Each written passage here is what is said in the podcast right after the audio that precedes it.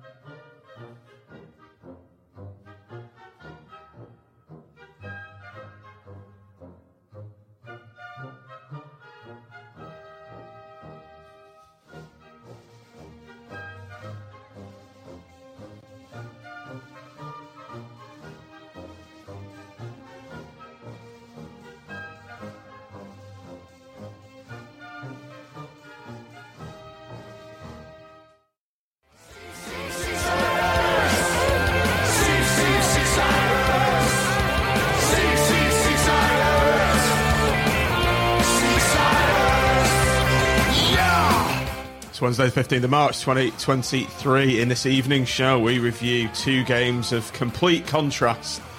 Starting with a dismal defeat at Bristol City on Saturday, which then got completely flipped on its head with the incredible result against QPR at Bloomfield Road last night. And I'm John Aspinall. This is the Seasiders podcast, match reaction show. Blackpool 6. Yes, 6. QPR 1.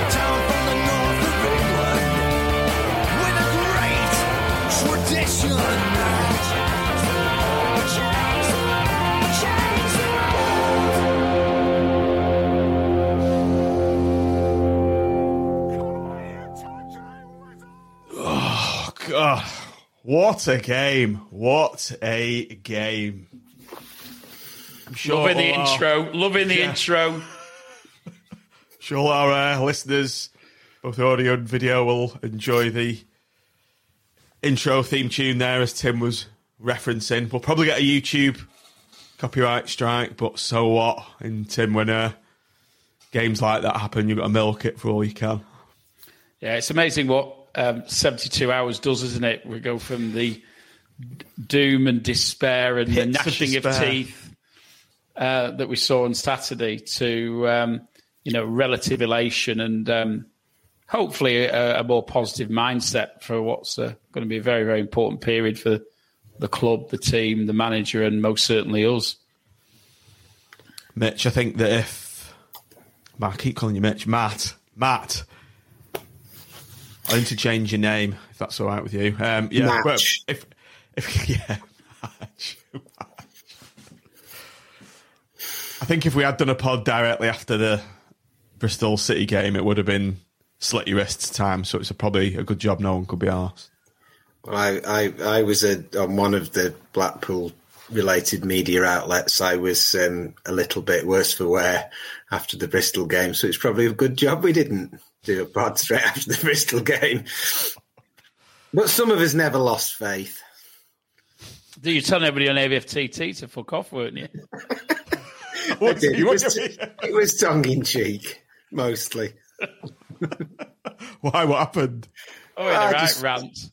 I just felt it, there were more white flags than Vichy France on there, so you know we should uh, collaborate in relegation. We should, uh, and and and you know, I six one. I was right. It's been on, it's been on the Raggy Aid, I think, is the uh, I, I had is, the, is, the, is the terminology. Yeah.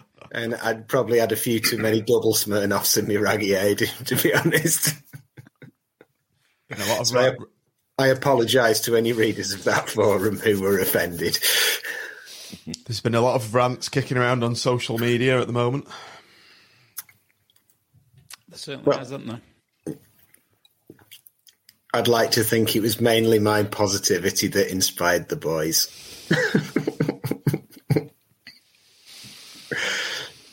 Nick, where did that come from yesterday? I was, I was um, gobsmacked. I've absolutely no idea. I mean, I, I, don't know about you guys, but I went through the turnstile and uh, entered a parallel universe where Blackpool were playing fantastic, fluid, free flowing attacking football with defenders scoring at will. Uh, I had to wake up this morning and, and, double check it hadn't been a dream. It was, yeah, absolutely amazing and such a difference from Saturday. Uh, we were all massively deflated after that. I watched it with Tim in Poulton, uh, drowning our sorrows as the game went on and you know, we, we barely created a chance in that in that game against Bristol City. And the one we did, obviously, you know, Jerry fluffed his lines, unfortunately. So wasn't massively confident with last night. Although when we, I was with uh, Mitch when we in the Phoenix Club when we saw the team news, um, and we pepped up a bit because it at least it looked on paper a, bit more attacking. Couple of ball playing midfielders in there and you know that's what a lot of people have been asking for, isn't it? Play your your better attacking players and uh, play your best players in the right positions. Vision, yeah. It's been one of Raggy's favourite favourite quotes. But wasn't it a when you all woke up this morning? Did you have a bit of a spring in your step? And didn't the world seem like a better play? Yeah, it's, it's just, weird. I mean, even, even, like even that, when we beat Stoke, we were. You look at it and think mm. we were we were quite lucky, weren't we? And and and and hung on in there and, and had about twenty percent possession. But we, you know, we made. I mean, it was a, I just watched. I was watching the highlights just before, and um, interest the interesting commentator said that was the same uh, QPR team that beat Watford um, on Saturday. So, you know, and we didn't just make make them look ordinary, as we're going on to discuss. Um, we made them look abject, to be honest. And um, uh, and and it, it, was somebody said in the in the chat there it was a bit Holloway esque, and uh, but most certainly the the the the way that we attacked the game and and and and the positive approach we had from the outset, which is like the the yin and yang. You know, it's the it's completely opposite spectrum to what we've been watching in recent weeks and months. Was beyond refreshing. It was. Uh, it well, was almost it was almost like a disbelief that was it, it was through the crowd. Just before we get any deeper, let's just rewind a bit. And I did say in the intro we're going to have a quick look at the Bristol City game. Um, the main talking point of that again, I think, was the the starting lineup, which was Maxwell Gabriel, Nelson Thornley, Thompson, Connolly, Carey Bowler, Garbutt, Madine, and Yates. And uh, again, when I saw that, I was like. Oh, we knew we were going to go, Tim, weren't we? So glad we didn't. Yeah, yeah. And, and and probably the what was was no, really noticeable, and again, bear in mind, um, again, without getting ahead of ourselves, that the players that we're going to be speaking about a lot tonight uh, was no Fiorini, and, and I think we were told they were he and Poveda were omitted for a, a disciplinary issue, which seemed to relate to them exiting the ground when they weren't picked to play against Burnley. Um, but you know, the most, you know, I can imagine why there's the frustration there, and, and I'm, I, can imagine that that Andy Lyons must have been thinking the same because you know they've sat on the bench and and hardly got a kick in uh, week after week after week when we're playing. We're not exactly playing great, and um, I've, I've, never understood why Andy Lyons was dropped. I mean, you can he can play left back, right back, left mid, and I suspect right mid quite quite well as well. And um, and, and and every game he'd played, he'd look he'd look. You know, he's had a couple of um, whereas the arguments where he stood off when goals were scored, which I felt was a bit harsh. But as an attacking threat from the, the wings, he, he he was that is the real deal. And you know, to see him not play uh, this is uh, this isn't with the benefit of hindsight. I thought, why the hell are we not playing him on the left hand side? Um, and uh, and obviously, it's you know, I think Poveda, we're, we're, we're not going to see much of him, are we? Because I mean, he didn't even get on again uh, last night, but you know, he seems to be a disruptive influence, however good he might be mm. in in fits and starts. But um, yeah, um, and we listen. This isn't this isn't revisionism with us talking about these players. Um, uh, uh, you know, because they had a good game last night. How many how many times have we picked Andy Lyons in that team and and Fiorini in that team to find them benched or not even and in the Rogers. squad? Yeah, and, and Rogers. Rogers. yeah. Mitch, so, um, obviously a very devastating moment for yourself. To be honest, John, to be honest, what I'm referring to. I came on here expecting to discuss the QPR game. I'm not sure I'm in an emotional place really to cover the Bristol City game because of the the the tragic occurrences on about 26 seconds. Um, yeah, I mean, it, it, summed up our season, doesn't it? Because I think you look at that game, I mean, it was ranked bad, it was awful. Um, but it sums up our season that I, I, I would guess that McCarthy had based everything around playing off Madine, um, being direct, hitting them at the heart of their defence. Um, we very rarely got at them. The few times we did, they didn't actually look very good at the at the heart of central defence, and so you know you never know, do you? With um, a big lad in there and, and lots of long direct balls, that that might have been a completely different game. Um, but that that plan obviously went out the window. Um, I suspect that I suspect we won't see Madine again playing for us, um, which obviously people have mixed opinions on.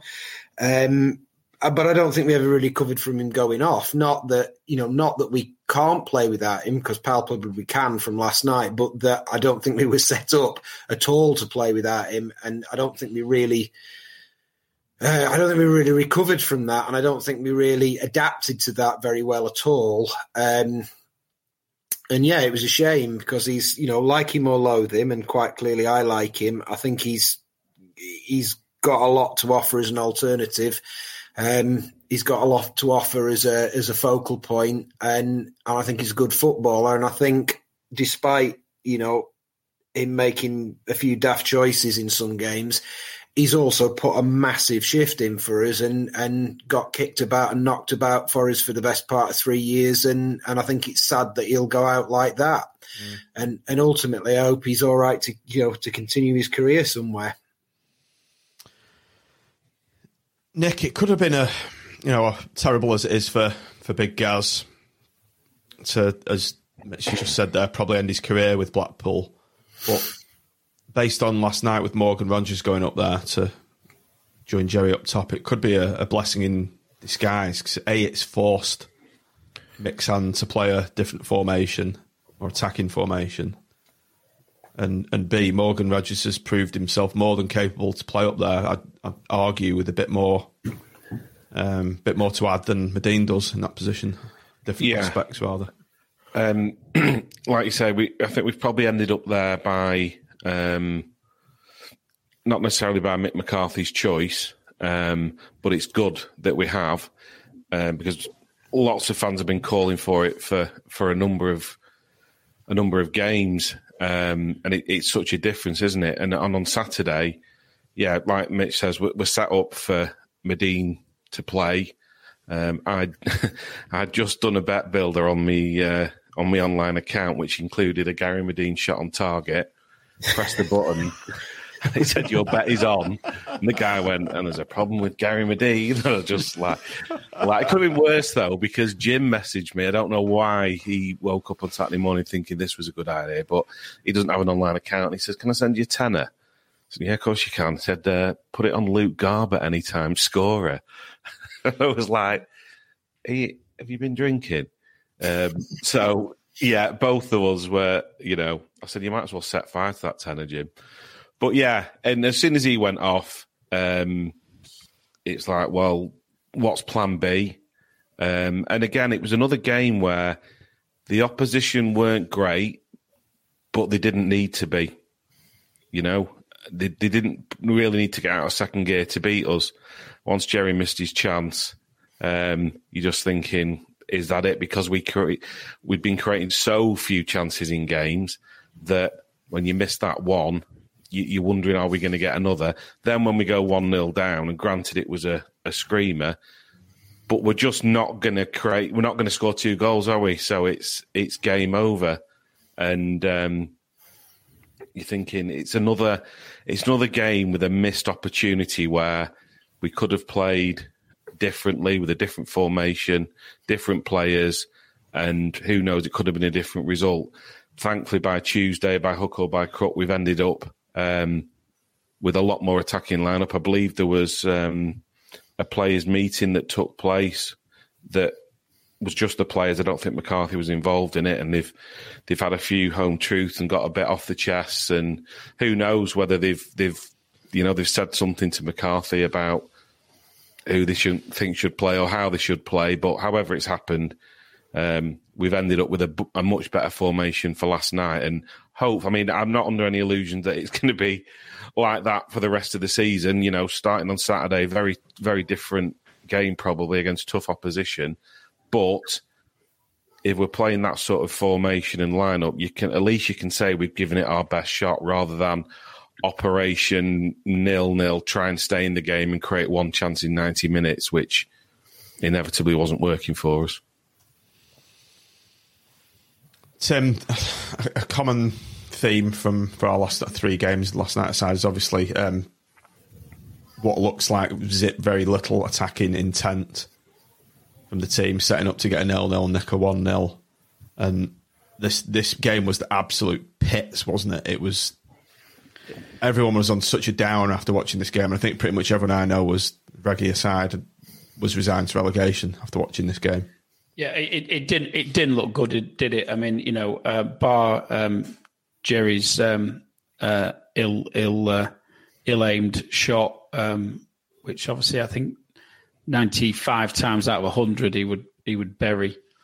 Um, we we offered very little, and and and let's get it right. This was against a team who I think had eight academic players in the in the squad. To be fair, as uh, some who see who appear to be very good, um, but the reality was that um, we weren't playing anything like a full strength um, Bristol City side, and it's a team who have little to play for. And and I, I, I was I generally felt we would go there and we would do something. And I came I came away at the end really feeling it was a, a huge missed opportunity, compounded as it happened by QPR winning as well against Watford, which obviously puts seemed to put one team um, uh, pretty much beyond us. I think they were ten points clear of us after Saturday, and I and, and I'd always felt that they were one of the teams most likely to get sucked in.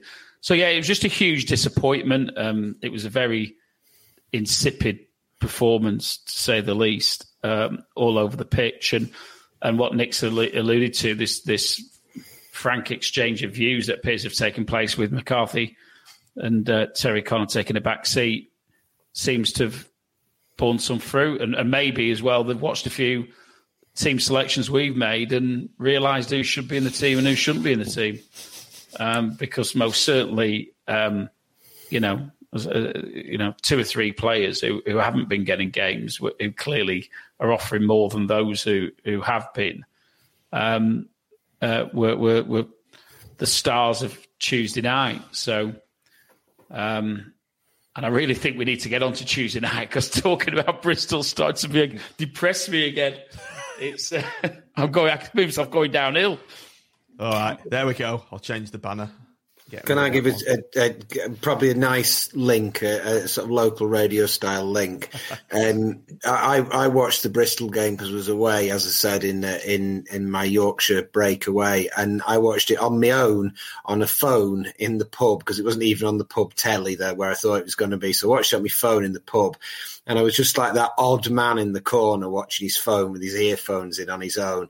And after about 70 minutes, when, whenever they scored the second, I just went, fuck's sake, CJ, in front of the whole pub, and then remembered where I was in this random Yorkshire town. You know, when he caught the ball for the throw in, conceded the throwing got turned over, and then we went and scored. And the whole pub just like, what? Who's CJ and what's he done? Which is probably a nice way to link into the next game where the story was very different for our glorious winger. Certainly was. This was the team.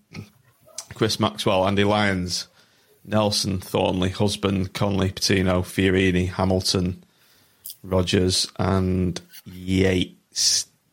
Tim, come to you first on that. What were your, your thoughts when you saw the team? Well, it was, I suppose, that the the, the uh, great to see Andy Lyons, great to see Fiorini, and as we know, he and Patino seem to have um, a, a, a, a, bit of telepathy between them. They seem to play quite well together.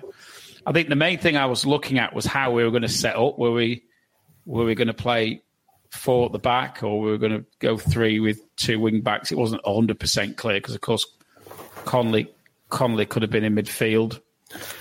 Um, so that that was that was one of the things I thought. But I was just I was just generally pleased. It was a reasonably attacking side. Um, I wasn't surprised to see Josh Bowler drop down to the bench. Bearing in mind his performance on Saturday, he just seems a shadow of his former self at the moment. And um, yeah, very pleased to see that Morgan Morgan Rogers had retained his place. Um, uh, and uh, you know, because I, I, felt that you know he, he gave us he gave us some pace and some and some strength up front as well, which I think is quite important. You know, um, he's a big lad at the end of the day. I think he's about six foot three, isn't he, or something? So, um, yeah, overall, I was I was. We all knew this was a game we had to win. I think I think even those who who've on their second pint of Raggy Aid would um, would have struggled to have much optimism if we if we got turned over last night. So I think we knew we had to go for it. And I think I think to be fair, so did so did, did Mick McCarthy. I think he realised, you know, we're, we're, running out of games and we need to get a win on the board. And uh, um, but you know, with with with QPR winning, all of a sudden this team who's been losing every week, you know, they've picked up some points. You're not quite sure how they're going to turn up either. So yeah, but I, overall, I was I looked at it was one of those games where for once I actually felt it was something like our, our, the best team we could put out. I was surprised to see um, uh, uh, surprised to see Gabriel drop out. I didn't realise he, was, he must be injured. I'm assuming if he wasn't even involved, I didn't realise he was. Um, and great to see Keshi back on the bench as well. Mm. Mitch, come to you next. Um, James Husband coming in was a, a, bit of a surprise for me. He had a bit of a stinker, didn't he, at Bristol City? Um, fully redeemed himself.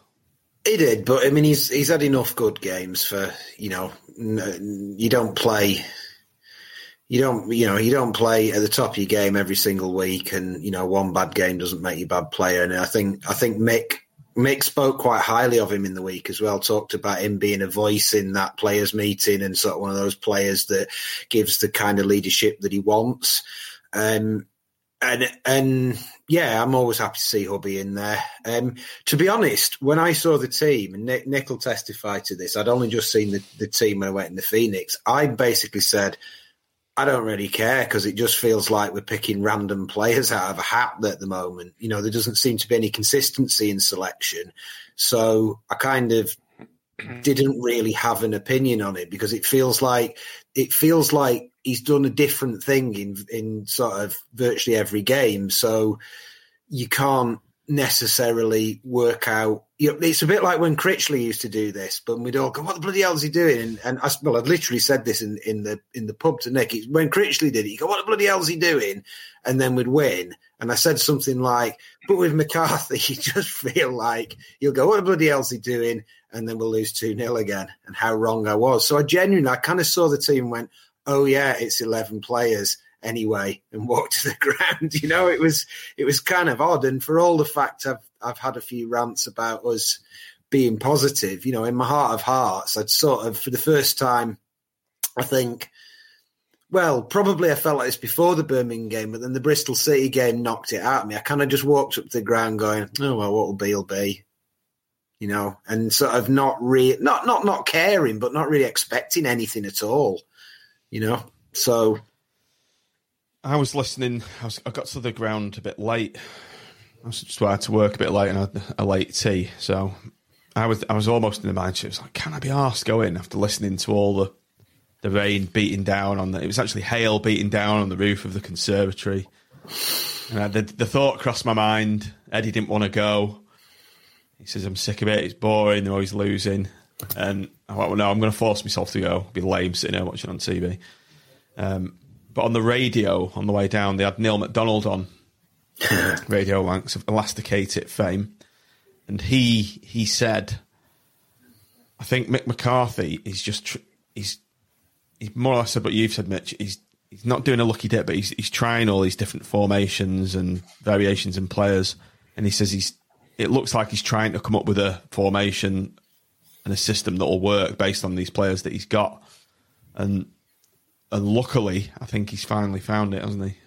Well, I mean, I mean, who I don't want to jump in again, but who on earth had CJ Hamilton in that side? You know, I've seen so many fan sides put out there where we need to play this, we need to play that, and I think you know, for me, I scanned it and went, "Oh, he's picked fucking CJ again," you know, and it's kind of went. Ah, bloody I put, hell. in, I put in the WhatsApp group, the patrons WhatsApp group, Shuttlecock will fire us to victory this evening.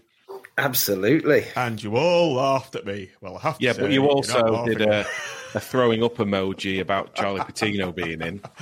But then I kind of backtracked when someone said he uh, he played well with Farino, uh, Freeney, Frino, Freeney. Yeah. So I said, all right, fair enough. Anyway, shut up, Nick. And he'd have Stuart Moore in goals. Still, he's still not had his chance. Still want to see him.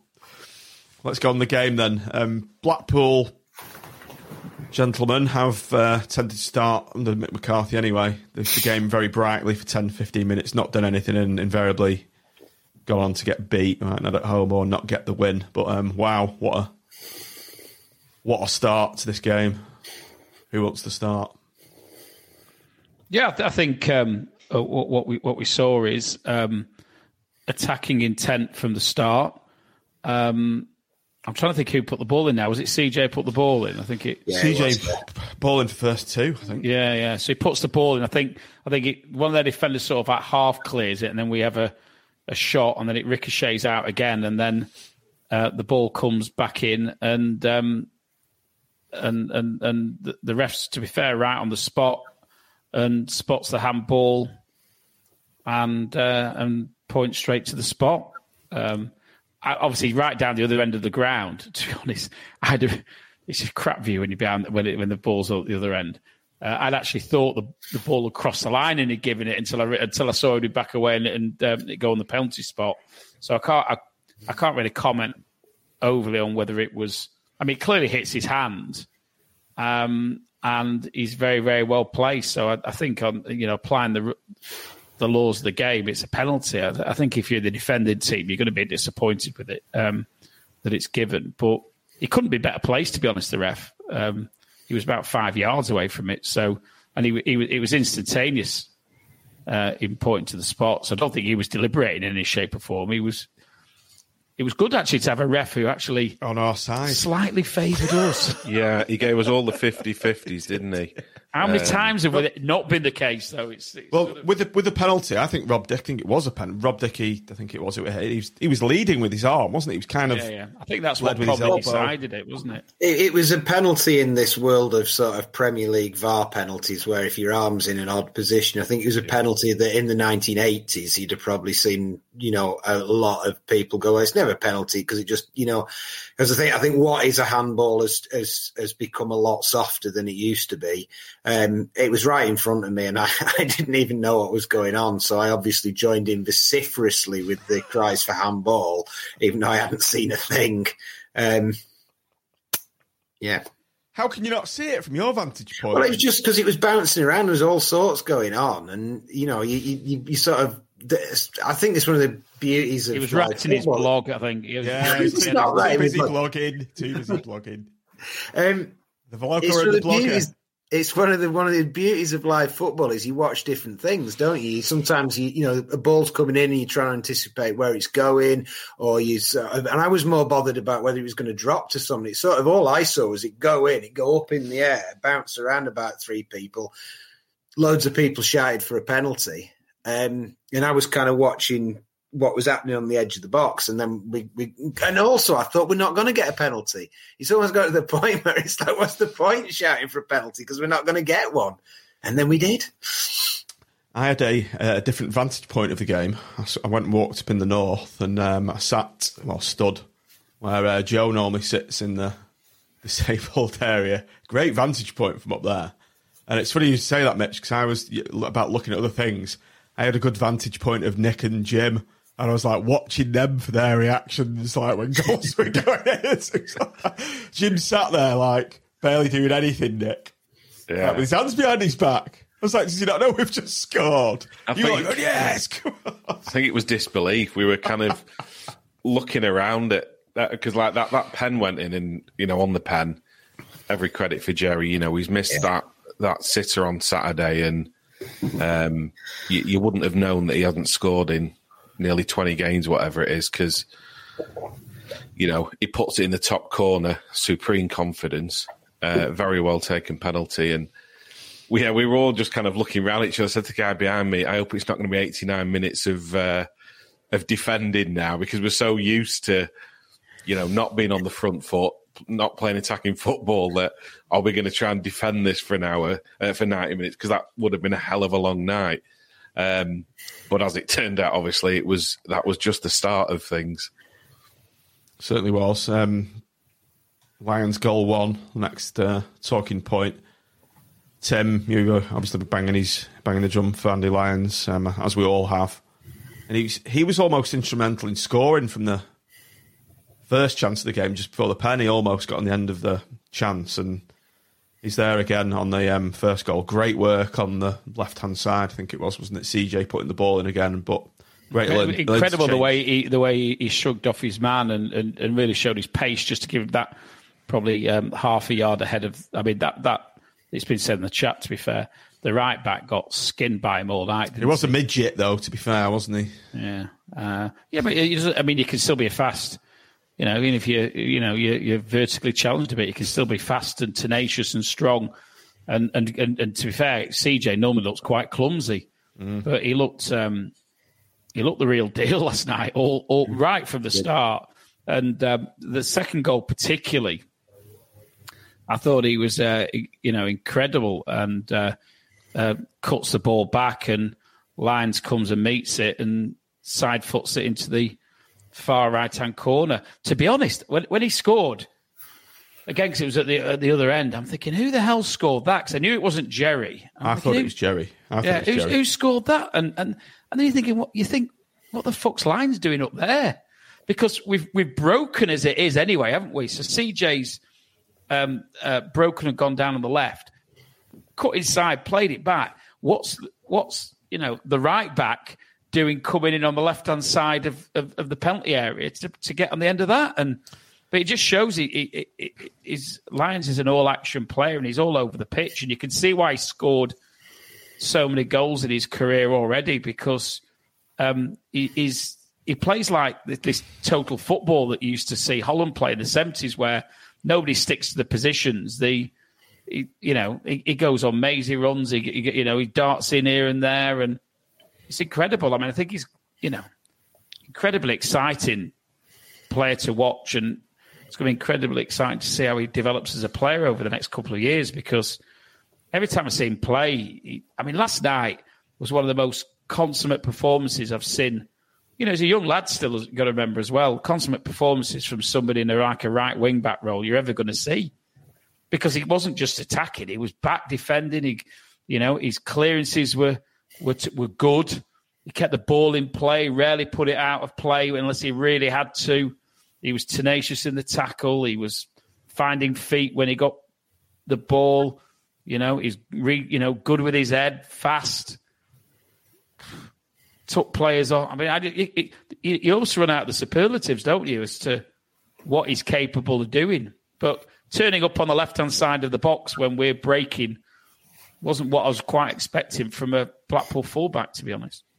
I read a really good comment. I really apologise to whoever it was because I, I, I, can't remember who who it was, but I read a really good comment which was talking of like things you see actually at the games. Was somebody who said every time we scored, Lyons was the first player that was back in his position for the kickoff, and I think that that sort of sums up something about him. Is he's got this maverick quality to him, but he also takes his fundamental role, his basic fundamental role in the team very, very seriously.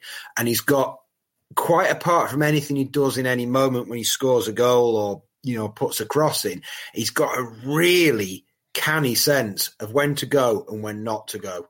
You know, if you look, and I'm not, I'm not trying to call out Thompson, but you look at Thompson, who is a player who kind of, you know, he'll go on a herring run and a number of times you go, "Where's Tomo? He's not in the right place. He shouldn't." And and but Lyons somehow seems to manage to do that to pop up and become an um, um, an ancillary striker and also be able to play right back, which is that's really quite an unusual ability and takes a hell of a lot of judgment from a player so young. You can understand why he scored so many goals at Shamrock after mm. seeing that performance last night. Yeah, quite. Incredible. It's a bit like um, Sheffield United when they had their their over their sort of underlapping and overlapping centre backs, and teams didn't know how to cope with it for about a season and a half because it's just not normal. And you can see trying to have to pick up the right back all the time would just blow the mind of, you know, it, having, having a midfielder that drifts into the box, sort of a Clarkson S midfielder that drifts in the box is, is, is a thing. But having a right back that appears somehow cutting in from the left hand side, how do you, how do you defend against that? Do you know, he reminds, and I keep, I kept slipping into calling him last night.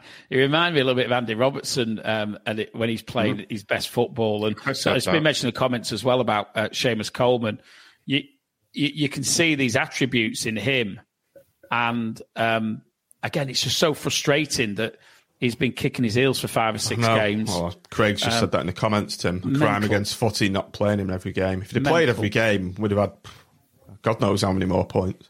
Mm. As I take a drink, um, Marcus Mackay, who signed him? Lyons. Appleton, well, BS Ben, or another. It'd be interesting well, to know that. I think he's one of the process ones, isn't he? I think I think he's one that's been identified. I think possibly the credit for him might go to John Stevenson ultimately. it's been it's been knocking about a while, hasn't it? Hadn't it? And we couldn't yeah. quite agree a fee, and then we'd gone back again with an increased fee, and then it was just waiting for him to finish his season. But he looks at you know it's early days, and you try not to get carried away, but it's it's hard not to get excited about it, isn't it? His his performances, not just you know defensively, but going forward, it, it just gives us another dimension.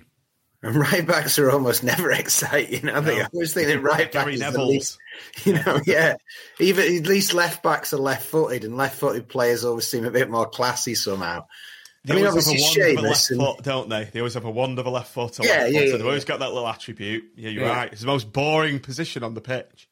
I mean, we, we, do a disservice to some of our great right backs like uh, Mike Davies and um, and others. Marvin Bryan was fun, and obviously Coleman was good. Jimmy Armfield. Thirdly, stood some crackers, didn't he? But um, you know, there's also been some. It's, it's,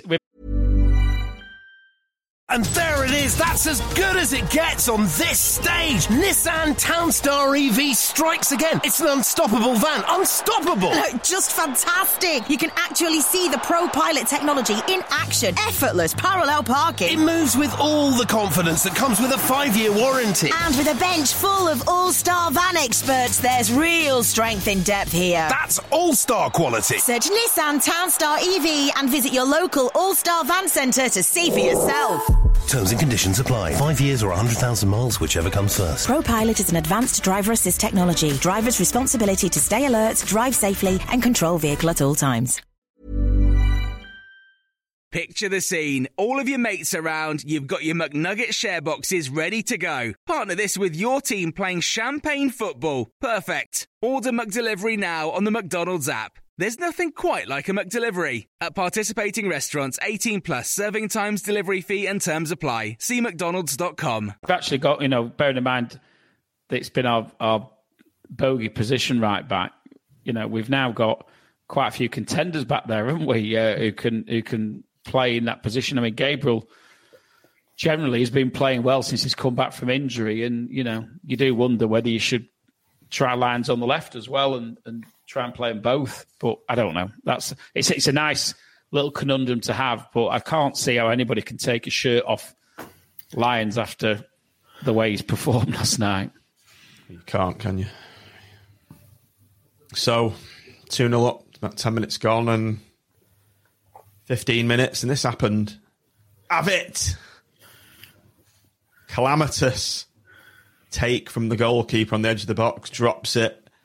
Um, Nelson's there just making himself a nuisance. Ball's fallen, but he still had a lot to do, Mitch, didn't he? Did you see this one that was also right in front of you? I did see this one, yes. Hey. Um, I did see this one, and again, I was just assuming the ref was going to blow up because you know it, it, it. The keeper came out, and I mean Nelson just sort of almost went in with his not not didn't even go in on him, just sort of jumped him it, with him, and I think had given up on it almost, assuming the keeper had caught it, and he just dropped it at Nelson's feet, who just took it wide a little bit and passed it in, and I couldn't I couldn't believe it that when when when they scored or when it went in, I sort of looked at the ref and thought, has he blown up? No, I don't think he has. Looked at the linesman, the linesman hadn't flagged, and then even ridiculously looked at the linesman on the other side, even though he, he wouldn't have had a judgment. He was in the other other half of the pitch, and then kind of got on with celebrating because again, I just assumed it's one of those that every everything like that this year, no goal, foul on the keeper. Obviously, it's you, and it was just it was unbelievable, wasn't it? And they were just they were just so weak at the heart of their defense. You know that the I said to the bloke who sits next to me that, like, when we played Blackburn, we put a few balls into the box, and Blackburn just seemed to kind of put the foot on it and calmly pass it out. And it seemed like they weren't scared of us in any way. Whereas QPR, every time we sort of put the ball anywhere near their goal, they just seemed to fall apart in panic. And and even if there wasn't a chance in the first place, they'd create one for us. You know, they were so bad. Shout from Marcus there. Lyons and Gabriel could play like Hills and Yasham Oh, yeah. in the day. Yeah. And you know, they didn't even play together that much, did they? They didn't play together that much, but everybody remembers Hills and Yashin playing together because it was so much fun. But it was probably only about 20 games that they actually ever did that in together. Those of a certain vintage, obviously. So, Tim, Dreamland 3 0, 15 minutes in. Um, a good block from from Hubby stopped a certain goal, if you remember that. Yeah, yeah, I do. Yeah, that was obviously at the end. I could see. Um, so um, was a bit frustrating. Whilst it was great to be three 0 up, it was a bit frustrating to sit in the north because you were missing all the action, um, uh, or at least relatively speaking. Um, uh, yeah, but I've got to say, um, uh, I think the uh, QPR got free actually, probably what one of the few times they did down that left hand side, and um, played the ball in, and um, I think uh, uh, Maxwell was committed. Not not a criticism, but I think he was, and the ball looked like it was going to um, not quite trickle. It was a bit faster than that over the line, and and uh, Sir James of Husband came in with a nice little um, block and, um, and and saved the day. And if I remember rightly, Maxi was all over it straight. He was straight up and all over it to make sure that you know um, we didn't. Uh, uh, you know, we didn't. You know, they didn't get back hold of the ball. So yeah, I mean, it obviously it goes three one, and all of a sudden you start wondering whether um, you know, you know, uh, uh, the, silence would have descended, wouldn't it? And it and, and, and nerves might have kicked in, and then you then you start wondering, do we start just trying to protect what we've got, which would I think would be completely the wrong thing to do. Because I, I think that performance, that first thirty minutes that, that QPR played was probably the worst I've ever seen a football team play. Arguably ever at Bloomfield Road. I mean, that, that- I felt so. I actually felt sorry for the QPR fans who that travelled all the way up, and after thirty minutes, you must have been sat there thinking, "I might as well go home now."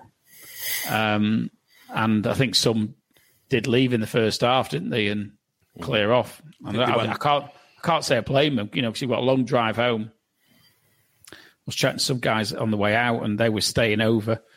Um, but they said to me, they said, "How bad do you think we were in the first half? Is that the worst you've seen all season?" I said, um, "Yeah," and I think it generally is. I don't think I've seen a, te- seen a team that disorganised and and and and that so far off, so far off anything approaching an acceptable standard.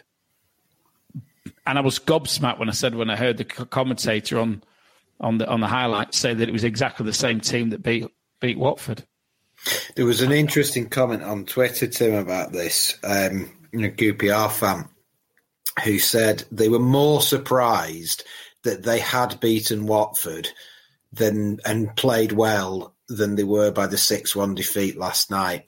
And um, I did the preview for a QPR blog um, that's really good, and I read it sometimes. And after the game, I just tweeted the guy I'd done talk to, and I just tweeted him, "What the fuck?" Question mark? Question mark? Question mark? And he he replied, "Yeah, that's us. You can see now why what Critchley was up against." Mm. And he, he wasn't surprised at all. And I've been reading his blog because he's a really, really good writer. I've been reading his blog just for the sake of reading it.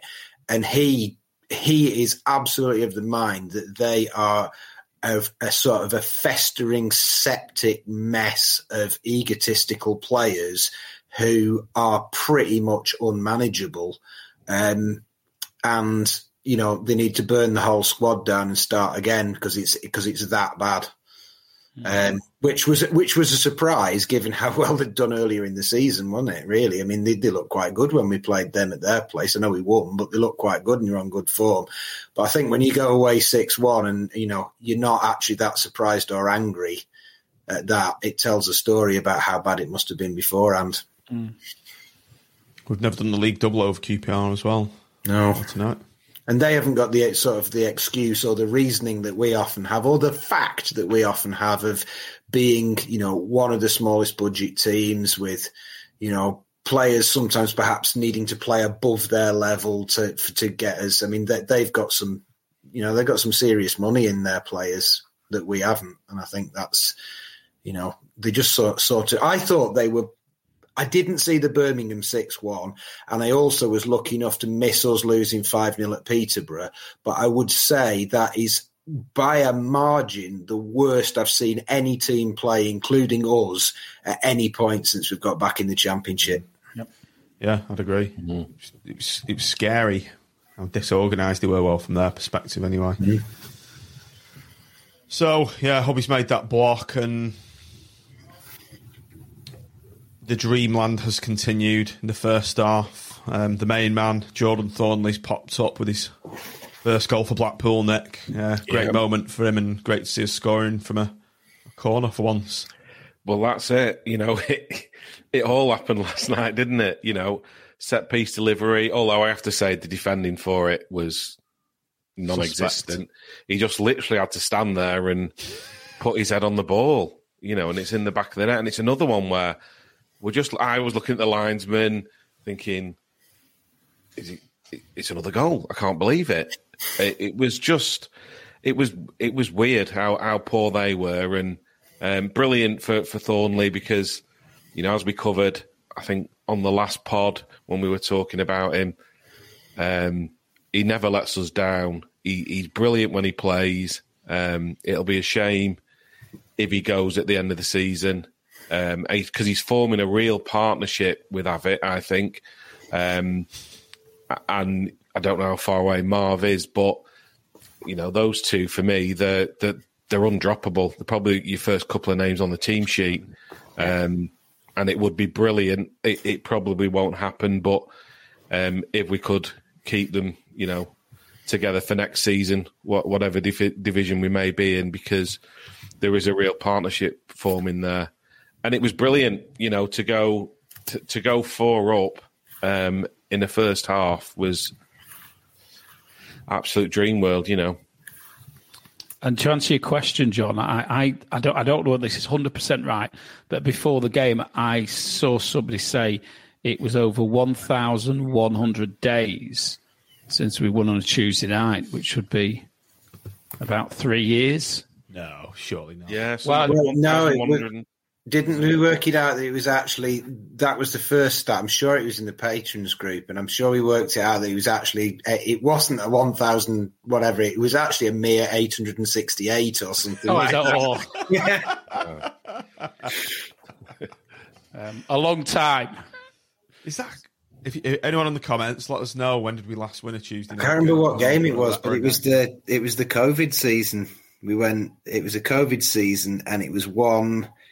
Possibly, it was the game when everybody was outside that sealed us going up, or sealed us in the playoffs. Was it Doncaster? Or was that a Saturday? I can't remember. But it was around. It was around that time. It was that long ago.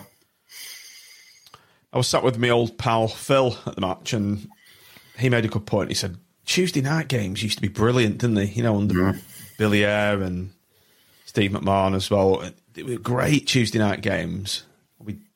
Invariably we do quite well. And what's happened to us that it's such a bind to play on Tuesday nights now? It's weird.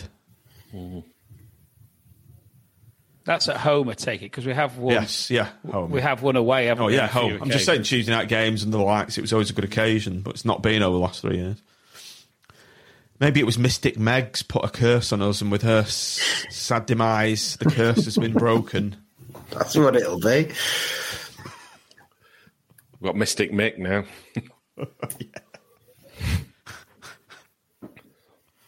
Uh, Chris Martin made Blackpool feel yellow. Hey. Oh, you've been you've been practicing that one, haven't you? Where's that? Where's that, That hasn't- tumbleweed that hasn't- sound effect? we still got it, John.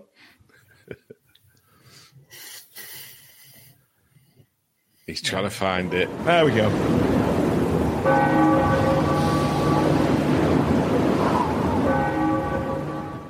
Seamless broadcasting. Oh, yeah. Jeff. I know.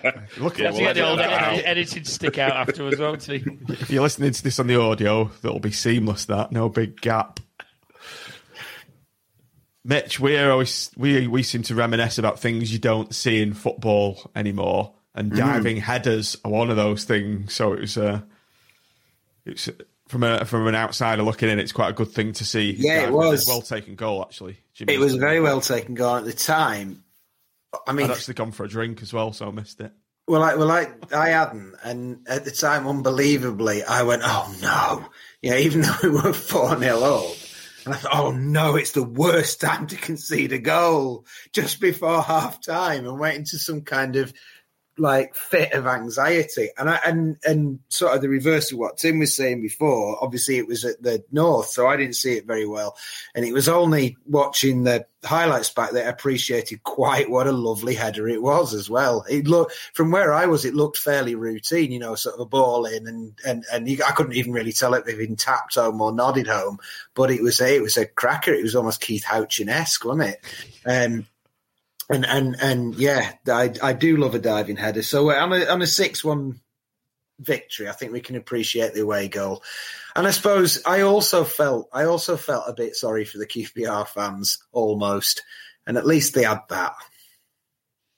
Yeah. Okay, Tim into the second half. I saw you moseying down from the, the Moretti. I think I might be going in there myself, the Coventry game. I bumped into um, to Daz. And um, I had a quick word with him, and he said what I was thinking. He said, We're still not safe, are we? He said, All it takes is for them to score an early- goal, and they're right back in it. And I think I said, Let's just hope we get an early goal in this half. And, and we did with um, Andy Lyons' goal number two. And he almost fizzed one in. I think it was actually from the court, came from a corner. And did he fizz one in and it just went over the bar? I think we started. He fizzed one that got tipped over the top, Yeah, yeah. and then he scored from the corner. yeah. I think I think their keeper was he was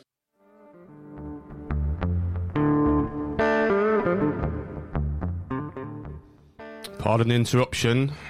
Normal service will be resumed shortly. This is just a quick message to say if you're enjoying this content I would like to say thanks for this podcast and the many others, then please consider joining our Patreon supporter program where you can donate a small monthly amount to help support this content and help us pay our bills. To do so, go to patreon.com forward slash Seasiders pod.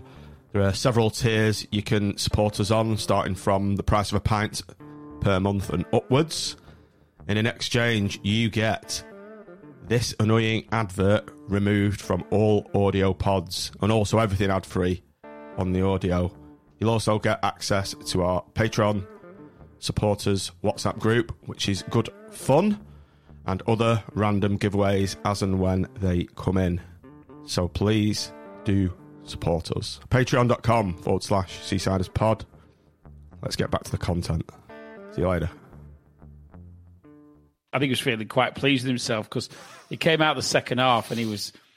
People were basically laughing at him in the north. They, they were, they were. Um, it was quite, uh, it was quite surreal, and he was like going about tapping the post, trying to like look professional.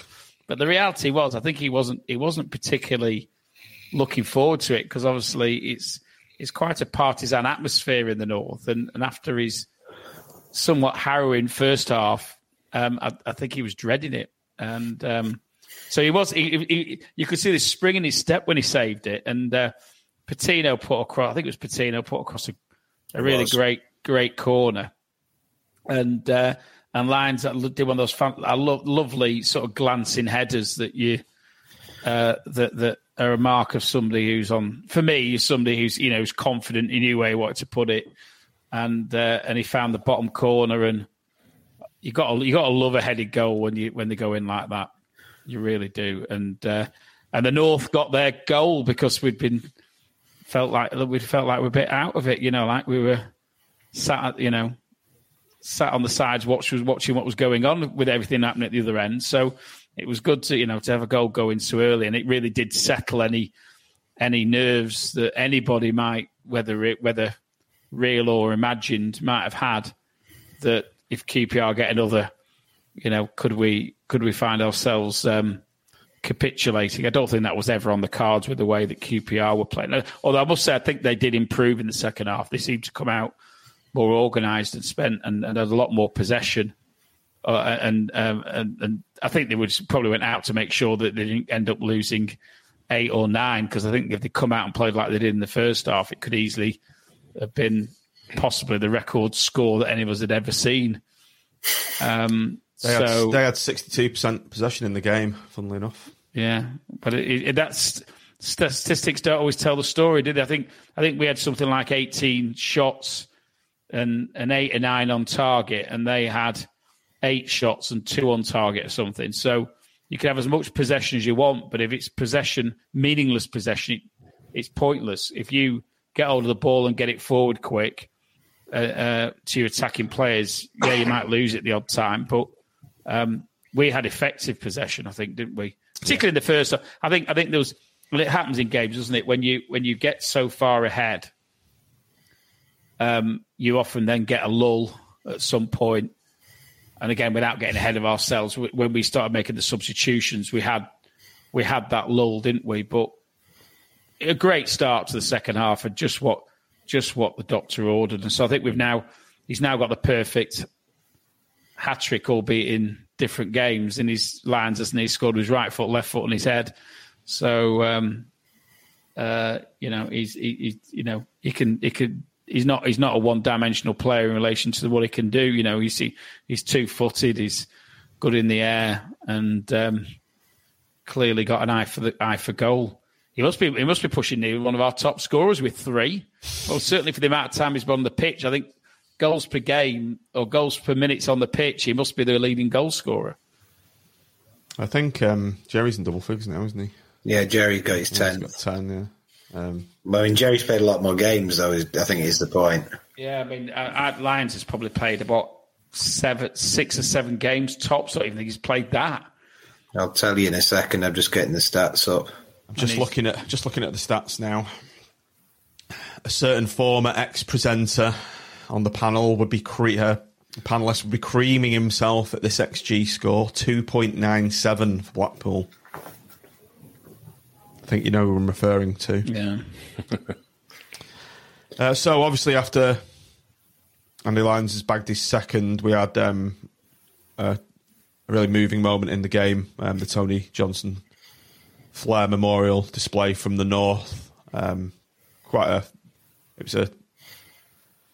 How could describe? What's the word to use, Tim, to describe that? It was. Um, it was. It was quite emotional. I think it mm. was. Um, also, listen, you know, it. it to be honest, when they when they let a few of the flares off before the game, I thought, oh, that's that's okay, but it's like a bit of a a bit of a damp squid compared to what we are expecting. I didn't realise they were doing it on the 55th minute. I thought it was just going to be done pre-match.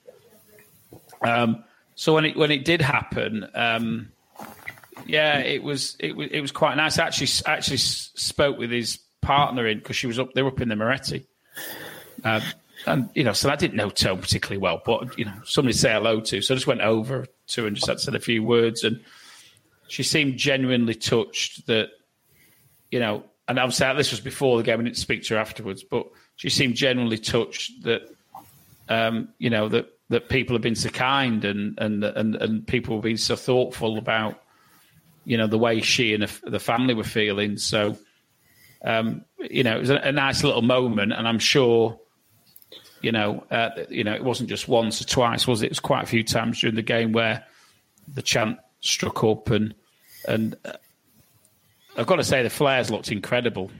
They did. Mm. It's pity in some respects it didn't go all the way across. The problem is, you know, I suppose as you as you as you go from left to right in the north, um, you know, probably by the time you get to C block, a lot of people are thinking, well, you know, I don't. If you do hold up a flag, could you run the risk of getting banned and criminal conviction? And you know, it's no certainly some, not something I'm prepared to contemplate. But you almost wish you'd seen it going all the way across because I think mm. it would have been spectacular. But it was it was it was. I mean, I've seen some pictures from the other end of the video as it as it develops, and it it it looks it does look very very impressive. I think the um, you know if you look at the reaction from the stewards and police, there was you know they they allowed it to happen, didn't they? And it was it was quite rightly a you know a softly softly approach, and I think the I, I'd be very surprised if if you know the club are looking to to do anything about it. Um, it was a it was a, a one off and a and a, a, very fitting tribute to Tony and. Um, I mean, know, what a game! Me, what a game for his family as oh, well. And that's the thing. Blackpool was, win six one yeah. as well. You, you almost think, you know, there's a the higher power at work. There. That's it, written in the stars. Yeah. The other thing is, you do wonder whether the EFL might take some action against. They may the do. Club. They may Surely do. not. Oh, if they do, then the if they do, then they're fucking death eating dementors. Mm. You know, because like, yeah. Again, I, I, I obviously I, I didn't know Tony. Um, Raggy spoke really, really well in the podcast, last podcast, and you know that that brings it home that obviously Raggy was close to him with his mate.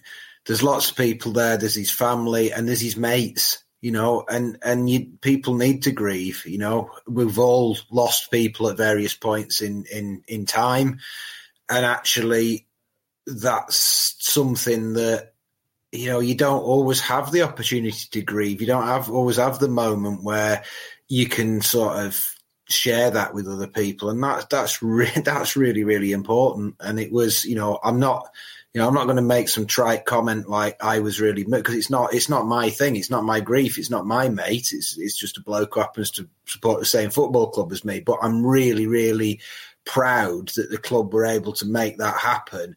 And I think any one of us if you know any one of us when we do shuffle off the mortal coil, you know, if you get applauded, your name of the tannoy, you know, I mean, what what more could you want as a memory than that? Than mm. than that spectacle and that it's it, it's it's important, it's special, and I think it's really really. Um, we give the club grief when they don't do as we want, but I think they deserve a lot of credit. As Tim also spoke really well on the last pod, they deserve a lot of credit for having the respect for the fan base to to let them manage and mem- memorialize one of their own in that way. So fair play to him. So yeah. that's the good thing about being a supporting Blackpool or a, a, a smaller club rather than. Can you yeah. imagine that at Man United or at Liverpool, at Arsenal, at Spurs? You, no chance. No chance. Would not wish to disrupt the experience of the match day going. This does not fit with the Liverpool FC match day going value package or some shite like that. You know. Yeah. as Mark's just said, there, there was even a smoke in the fire, uh, smoke flare in the family store. Saw that, yeah. Yeah, yeah. And and quite aside from it, I mean, what a spectacle it made, you know. And that's not really the point, but I couldn't take my lad because I couldn't get back to back home and back. And when I, when I came home, I showed him the pictures of the game, and he was like, "Wow!" Mm. Like it was just such a thing. And and I think I mentioned, I might have mentioned it in one of the chats that I've been. There's a German fella I know who's sort of got interested in us, and I sent him the pictures, and he was sort of, "Oh, that is like a Bundesliga game," and I was like, "Yeah, you know." And you actually can't really imagine that at a lot of clubs hmm. as a thing, can you? In this country, that's that sterile thing. When you go to a lot of the grounds, it's sterile. It feels like a shopping centre, and, and, and it's weird because that Bloom, our gr- bricks and mortar wise, our ground's really bland, and yet it's really, really not. It's got soul. Okay, um, Morgan Rogers is at the post. We've continued to play on the front foot. Oh, don't forget Jerry's overhead kick that didn't quite come off. That's right. It Did was you like see watching the Judd's Har- pass for that though? It was like watching the Harlem Globetrotters of football at times. But have you seen Judd's pass for that? Because it's it's back. Rogers hits the post, it comes out, and Judd stands up this ridiculous little chipped pass for Jerry to take the overhead quick kick, quite on purpose. It's as good as anything like Charlie Adamo or Wes or somebody would do. It's brilliant. So we get more of the same next game. And to round it off, Tim, uh, Sir Kenneth of goal, uh, a tidy finish. Yeah, it was. right-hand It was. Um, he, he found himself free on the right hand side, just inside the area, and and it was a a, a smart cross shot um, into the bottom left hand corner. Um, he had, he had had one earlier on. I don't really remember, and I've, I've forgotten how, the the complete build up. I think it comes down. It, we we played some um, Harlem Globetrotter style football. This one, and then Tim. and then this this cross had come across, and and if he'd volleyed it perfectly, Oh, that was the one where that was the one where Husband ran from like the edge of his own box. Husband just mm. went insane and went on a really, really, really long run. Puts the cross in, and then Dougall puts it basically into top row of the north stand. After all that, I think that was the one. but it would have been a quality goal if that one had gone in. But yeah, he, he, he, he you know, I thought he, he did okay when he came on. I mean, I, I don't think he was he uh, he was up to um, uh, uh, anything like at the level that Fiorini was at, but uh, he was tidy, you know, and um, and he, you know, and he has got an ability every now and again to pop up with a goal, you know, which is. Um, I've always said in the warm ups, Tim, he's one of the, if not the best finisher in the warm ups. Yeah. Kenny, he's got pure technique, both feet. It's it, it'd be good if we get, he got a few more goals. Yeah, I think. I think Five, he's, six, he, you know he, he sometimes seems to get the nosebleed a bit, doesn't he? When he, but you know, we, as we saw in the playoff final, and and um, you know, he, and I think he's, he's scored a few since. You know, he's as, as our midfielders go, he does come in, he does come in with the odd one, maybe not as many as others, but you know, he, he does he does pick up the odd goal, and it was very it was a very smart finish. And I said at one stage I'd I'd, I'd um, thoughts that we might see a, a seven or eight goals um, because obviously being five up at what was it after about 50 minutes um, obviously there was still a, a healthy period of time to to go. Um, my record scoring that I've seen at Bloomfield Road was 7-1 so um, eh, we got close anyway which was and it was nice just to to finish the game on a high and um, fantastic atmosphere at the end. And and you know the you know the players got a great reception. I think the hopefully they'll they'll remember that and they'll take the way they played in yesterday into into the next game because we've still got a lot of work to do, haven't we? So Yeah, we have. Yeah. Okay, let's do player ratings for for this game. Just very quickly, John, just to mention as well, obviously Keshi came off the Oh, bench, course. didn't he? So it was good to see him getting a few minutes and you know, let's hope that he can he can play a part now between now and the end of the season because it's it's great even if it's an option from the bench. Um, it, it's a great option to have, isn't it? We were talking before the game, weren't we, Mitch? That you can't help but wonder if he'd been fit. Um, you know, we probably wouldn't be in the position we're in. You know, we, you'd probably be, I don't know, maybe 16th place or something, but you, you'd probably have seven, eight, nine more points on the board. And, um, he'd have been involved in, in, in getting some of those points. So um, hopefully he can play a real part now, you know, between now and the end of the season. Well, it gives us that that result anyway. Gives us hope, and it does. Keshi coming back gives us even more hope. So fingers crossed, there. So let's uh, let's move on to the player ratings. Start with you, Tim. Chris Maxwell didn't have a great deal to do, did he? Um, uh, but what he did do, I thought he did reasonably well. Um, seven. Andy Lyons, arguably the cream of the crop, Mitch. It's going to be a high one, this. Uh, well, I if uh, 10. Yeah. Hard to argue. No, I mean he was he was terrific. He was absolutely terrific, and I think we've covered him in depth. Um, he looks as good a potential, you know, a good uh, uh, can't speak, as good an acquisition as we've had in a long time. Uh, Nick Curtis Nelson probably arguably his best game so far and scoring a goal as well. very yeah. well taken goal. It, it was there, wasn't it? Yeah, you know, it looks easy. He's just rolled it in, but just to have that that presence of thought at the time, right? Knock it slightly, spin round and knock it in. Fantastic, um, and very good defensive display as well. Like I said before, I think he's forming a real partnership with uh, Jordan Thorniley, um, and he had a great game last night. It's a nine from me. Just going back to you, Tim. Uh, give Maxwell an extra point for his team. I, I, I'm a bit, I'm a, bit, a bit harsh with seven. Yeah, maybe I am. I'll, I'll up, I'll up it. I'll give him an eight. I did think that after I said it, actually. But obviously, he didn't have a lot to do, did he? That's why I said I thought seven because you know some some games the keepers have a lot to do and, and they get scored accordingly. But um, his distribution was a bit better. I've got to say last night, is it? Because I've been a bit of a critic of that. Okay, yeah, Tim Jordan Thorniley. Oh, Jordan, his first ever career goal. Yeah, I think I think that's worth an extra point um, on it, on its own. But listen, he, I'll be so disappointed if he leaves our club, and I wouldn't blame him in the slightest if he did. Um, but he seems to, he, like you just said, he seems to be getting a bit of a um, a partnership going with uh, Avit, and um, I think they're, they're, looking at they're looking at quite a solid pairing. So, um, and and he gets his goal as well. So, I've, um, nine, he was a eight, little bit. He had a couple of wobbly moments with balls out from the eight, back. Eight, eight plus. Okay. Jimmy Husband, Mitch. I thought back to his best. Yeah, Jimmy was great. Um, I had a look at the stats before. He actually won the most balls in the air, um, which is probably why Mick picked him because I think he might must have perceived that, that you know that they might have a bit more of a an aerial threat than whoever he picked Tomo against. I can't remember whoever it was. Burnley wasn't it where he picked Tomo to pick their nippy little lad. Um, I thought Jimbo was was as good. Um, maybe not quite as good as N- Nelson, but was was very very good. So I'll give him a nine. Colin Connolly, Nick. Um, I, th- I didn't notice him a lot last night. Well, that's not a bad thing. It's probably because I was just starry eyed at all the attacking Brazil 1970 football we were playing. Um, eight. So I'm, I don't want to jump in, but I don't want to notice Connolly.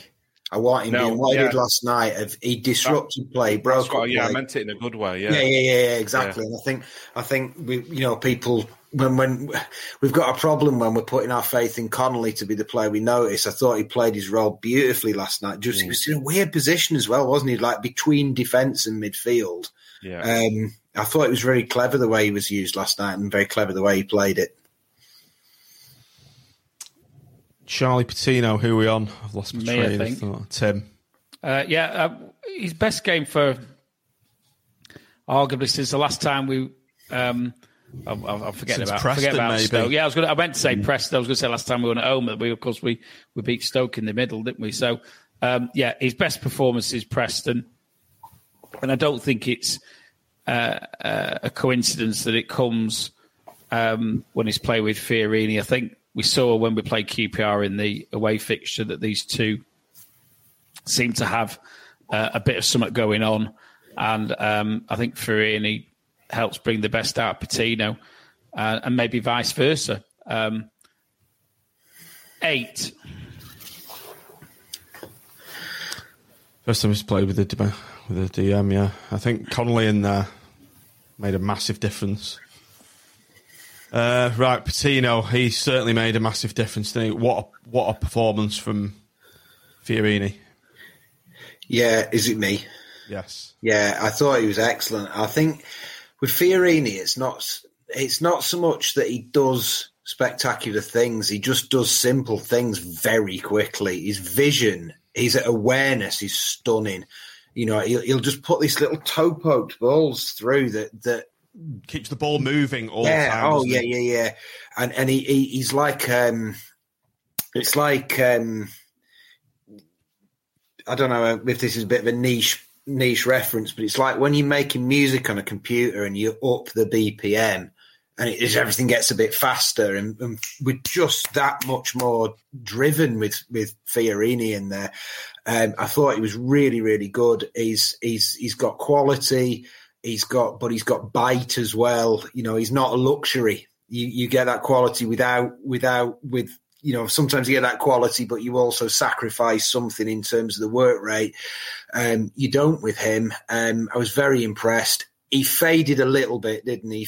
you know, he, and which is understandable. I mean, he's he's it's only second start in God knows how long. He faded a little bit, about an hour, and he he did have that moment, which I, I still can't decide whether it was his fault or CJ's fault, or a combination of two. Where he hit that we'd played some wonderful football and hit what looked like it was going to be an absolutely glorious pass sort of fading, uh, switching play, and then their lad just picked it, ran up the pitch, and scored.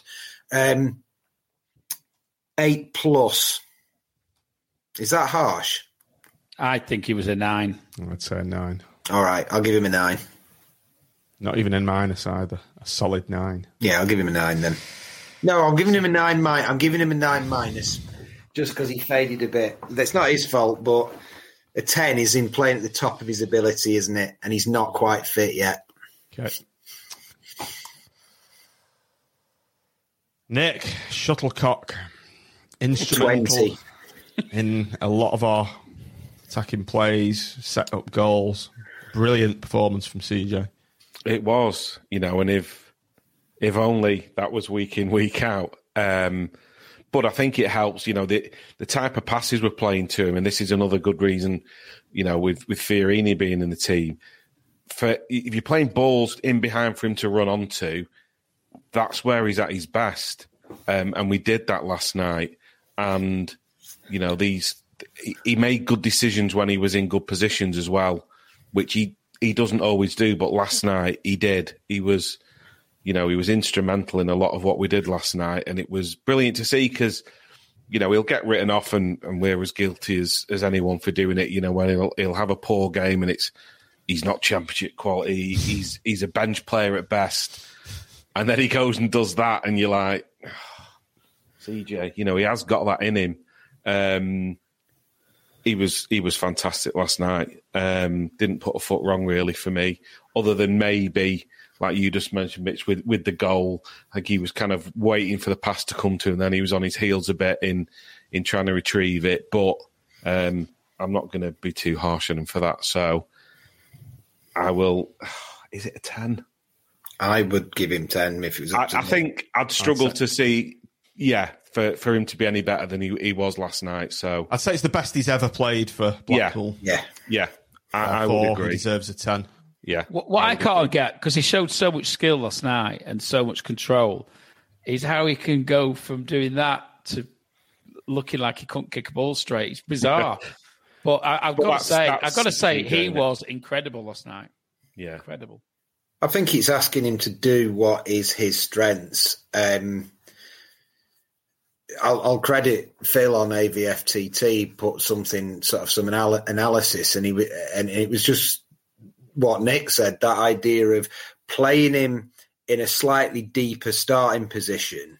So as the like the wing back role means he can run onto things rather than playing him as the front in the front three. So he's up with the striker where he's got to have that technical ability because he's got to take it on the turn he, he can't accelerate into those positions, and I, and I think that that shows what confidence can do because he, he's he's naturally he's naturally accelerating into positions. He's picking the ball up deeper. He's getting up to the top speed and using his attribute. And then from that comes confidence. And from confidence comes the ability to sort of, he was doing first time passes and I was in passing triangles and all sorts. And confidence does incredible things to it, to a player in a team, doesn't it? And, and CJ like everybody. In fact, perhaps more so than everybody else, because I think when CJ's off form, he gets tense. The ball sort of spoons off him at weird angles, and and you know it's it can't be it can't be nice playing like that. Well done, CJ. You have come in Absolutely. a bit of stick, but um, brilliant performance. Keep it up. He flicked. I'm, I keep going on about it because I feel so conscious of the number of times I've said nasty things about CJ. He flicked the ball on for Kenny Dougall's goal, did he not? like Super Gaz at his best. you know, I got laughed at down here about a month ago, and I said, "Well, he, he can't, he can't win things in the air, you know." And everybody laughed at me, and there he is up front, like, um, like, like our a salmon. yeah. It's the Farage quote again, isn't it? You all laughed at me, and I have to say, you're not laughing now, are you? Tim, you've been a big um, critic of CJ, haven't you? Oh, massive. yeah. And, and justified, I would go on to say. Um, I think, um, you know, he's, uh, but that's why I, it's almost like chalk and cheese. The control last night and his decision making and, and the way he attacked players and passed the ball when he should have done and didn't try and overplay things was, was a joy to watch. It I think it's Patino and Fiorini playing so well. Hmm. Obviously, contribute to that as well, getting him decent delivery and service. Yeah, but you've still got he's still got his bit to do, hasn't he? And and and I, I I never I couldn't see that in him. I couldn't No, see I, that. I agree, Tim. I couldn't. I'd written him off. So, right, let's move on to Morgan Rogers. I think we're on. oh, I've lost my path. As well. Who was who was it next? Uh, might be. It's- Is it, is We've all, them, we've all had our say on the CJ. I, I've did- I did. I did. I did. It I started off with me. I was CJ, but then it, it's I did worked way so it around. must it must be me again. Rogers, brilliant in an unfamiliar role. Yeah, I thought More so. or less up, up top with Jerry. Yeah, I, I think he's, I think he'd done it a little bit for Lincoln, hadn't he? Um, played in a more advanced uh, advanced role. Um, but yeah, I, I, you know, I think um, I'll, he, he showed because I think sometimes he's done it in fits and starts, hasn't he? He's played a good half and then and then faded. He seems to be like a half a game player, um, but he, I think, as he's getting fitter and he's getting more into you know playing on a regular basis for us, he's he's, he's becoming far more consistent, and I think he's sort of he, he looks like he's he's he's he's better in that slightly more advanced role rather than maybe being out on the wing. And he's a I said I said in the early part of the pod, you know, he's a he's a big lad. He's I believe he's six foot three. You know, he's got a bit of a bit of muscle behind him as well, and you know that'll that'll that'll strike the fear of God into certain defenders. You know, because um, you know he's he's not going to easily be pushed off the ball. I just thought he had a great overall performance. He seemed to link up well with with Jerry. Um, it was uh, a live a, live. He had a lively game all the way through. Um, I think it's. Um, I think it's a nine. Give him a nine plus personally. He deserved the goal, didn't he? Definitely. Yeah, if he got a goal, I he starts give him- every game for me from now on. He's Yeah. he's straight in the starting eleven. Has to be. As I'll, does I'll stick with my nine though. okay. As, as does Jerry Yates. Mitch, um, great to see him score. after such It a was. spell. It was. It was great to see him score, and it was really good to see him enjoying himself on a football pitch.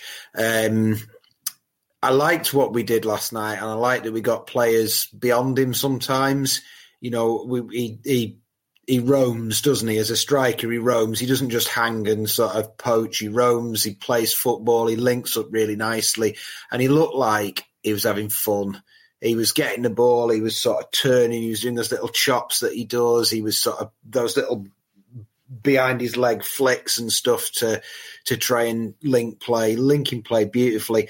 I don't really think he, he I can't really remember him having another chance after he got the penalty particularly, but he was right at the heart of what we were doing, and he felt like it felt much more like the uh, the Pele esque figure that that we loved from from Yates on form, um, and I really, I just and was happy that he was having fun because he's had a bloody crap gig just running around having a shot sort of once every three weeks, and it was nice to see him like that. Um, for his performance, uh, eight plus nine minus eight plus. I can't make up my mind with it with each uh, eight plus probably to be to be honest. Well, he's a number nine, so give him a nine minus. Yeah, I'll give him a nine minus. Fair enough. right, uh, we won't bother with man of, man of the matches. I think we're all agreed on uh, Andy Lyons, aren't we? Okay. Or are we? Or CJ? I'm, I'm a Lyons man, mate. I think it's got to be Lyons. I think the honourable mention for CJ. I remember, I really liked. I remember, I think it was Raggy said that you should mark a player at a ten based on that player's capacity to perform. I thought it was a really canny comment, and and on that basis, then CJ is probably a twelve, and Lyons is a ten. Um, but in in reality, Lyons was the man of that match. But he ran him a close second, to be fair. Yeah. He really did. He did, yeah. Can we share the award? Hmm. Oh, who Your, cares? your, anyway? your, your, your, it's your show, John. You can do what you want. Give it to everyone.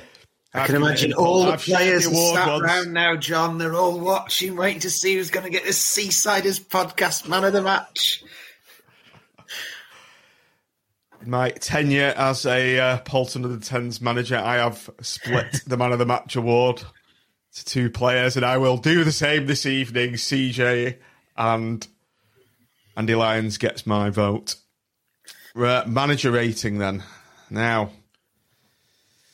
big mix coming for quite a lot of um, justifiable criticism over the last few games. I think he deserves praise today He does. The team he's put picked. So it's got to be a ten, hasn't it?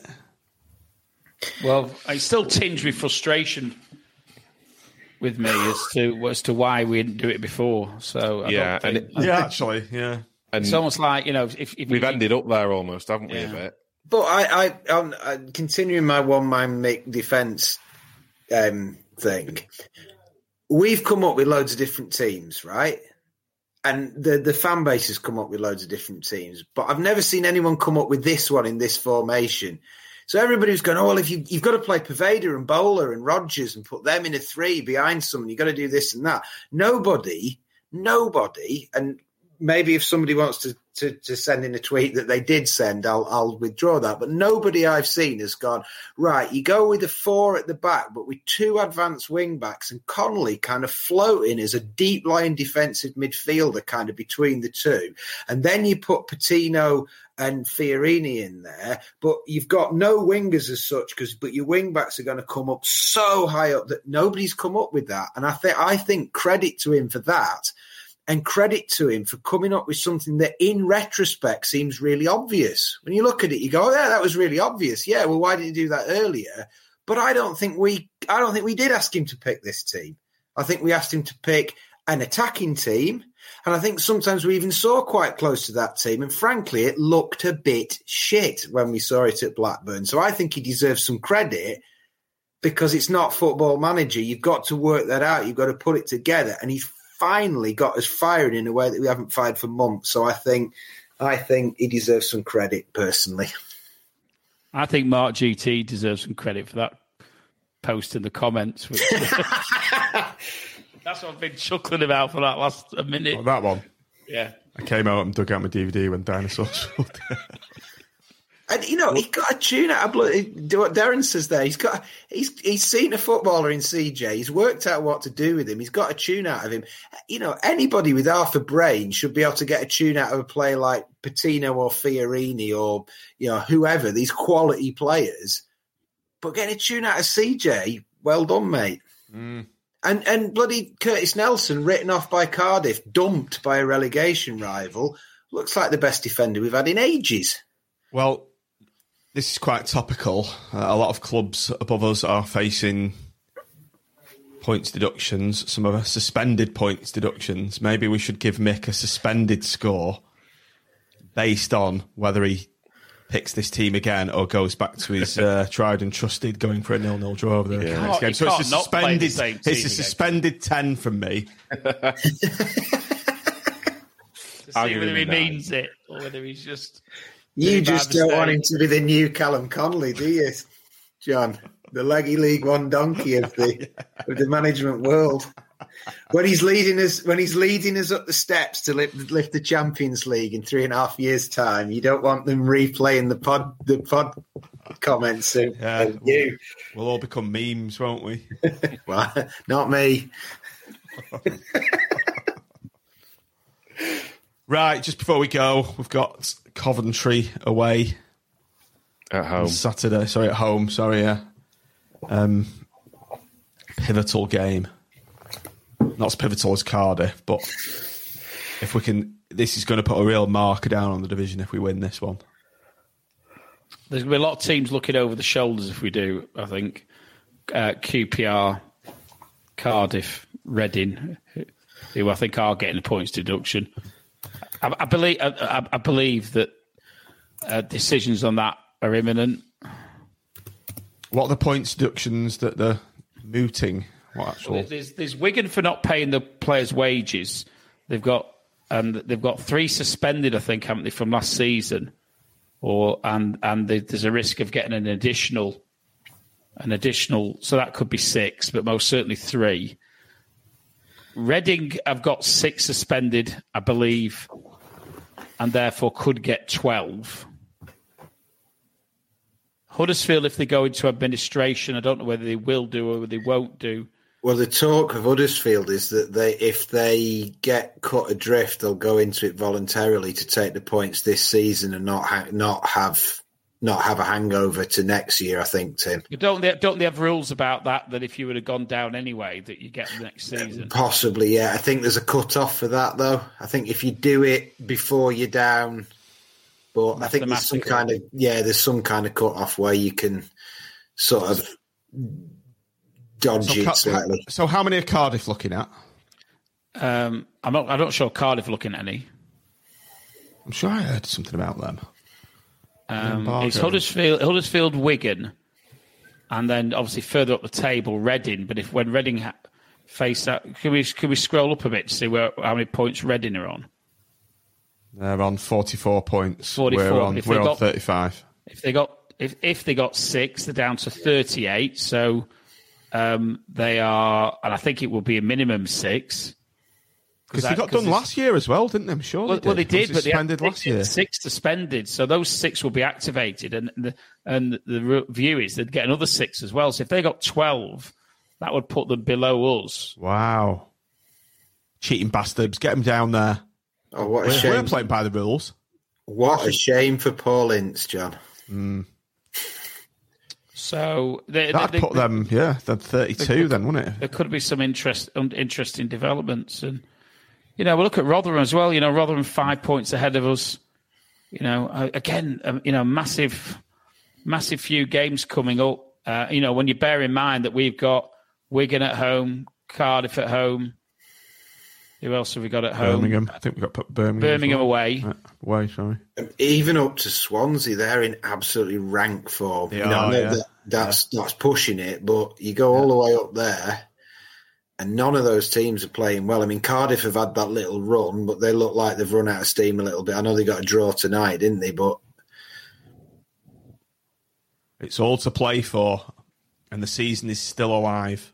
the only the only shame is that Coventry have got something to play for, isn't it? I mean, they're they're still they're still pushing around the playoffs, aren't they? I think they're about ninth or tenth, aren't they? But sort of in touch with the playoffs. It's just a shame that it's not another team because I think QPR.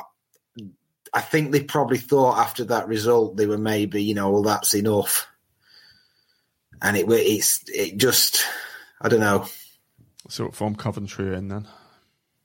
ninth. So They drew Wigan last night, though, didn't they? So Yeah. um,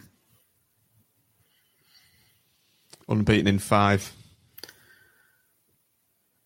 It'll be tough on Saturday, and I think all runs, all runs come to an end, John. Yeah. They do. As uh, we've put a lot of uh, bad runs to bed, haven't we? Mm. Yesterday. Coventry are a lot. They're a lot.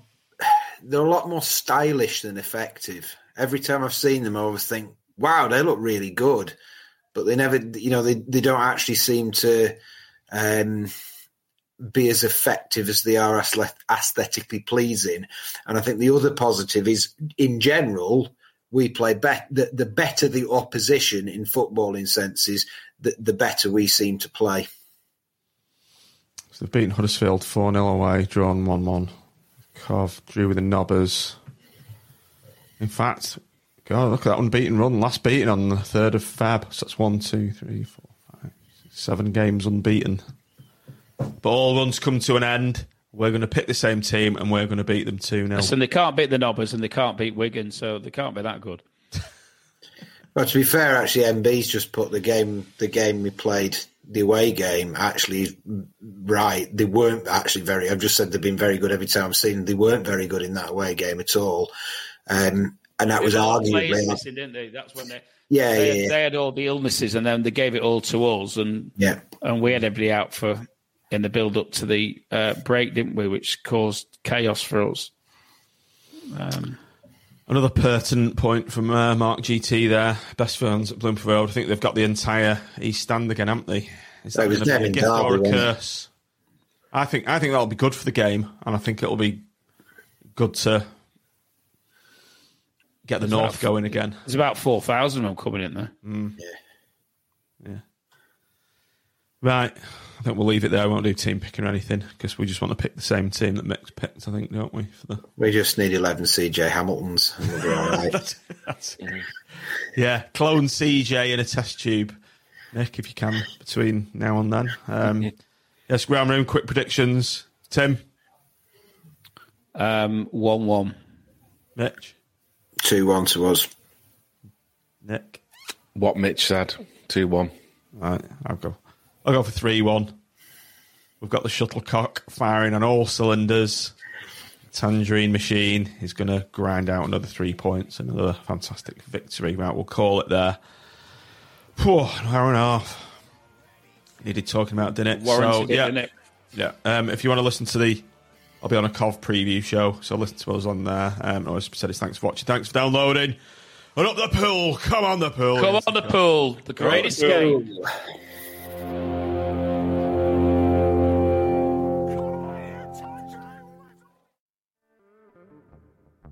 Just before you head off. I know you've just enjoyed what you've been listening to. Of course you have. Why not consider joining our Patreon supporter program for the price of a pint per month? You'll get extra bonus content in return. You'll get no ads on the audio pod. You'll get faster releases of the audio pod. You'll get it before the uh, the Great and Wash does. And also, you'll be saying thanks these uh, brilliant podcasts, and you'll be helping us pay our hosting costs, our streaming software costs, uh, electric, that kind of thing. So, yeah, it'd be greatly appreciated if you could support us, patreon.com forward slash seasiders pod. Price of a pint per month, and you also get access to our um, WhatsApp patron supporters group, which is a good laugh. We've got a nice community going on in there, and you'll also have access to uh, competitions and giveaways when they do happen. So, yeah, please do consider signing up and supporting us. That URL again, patreon.com forward slash seasiders pod.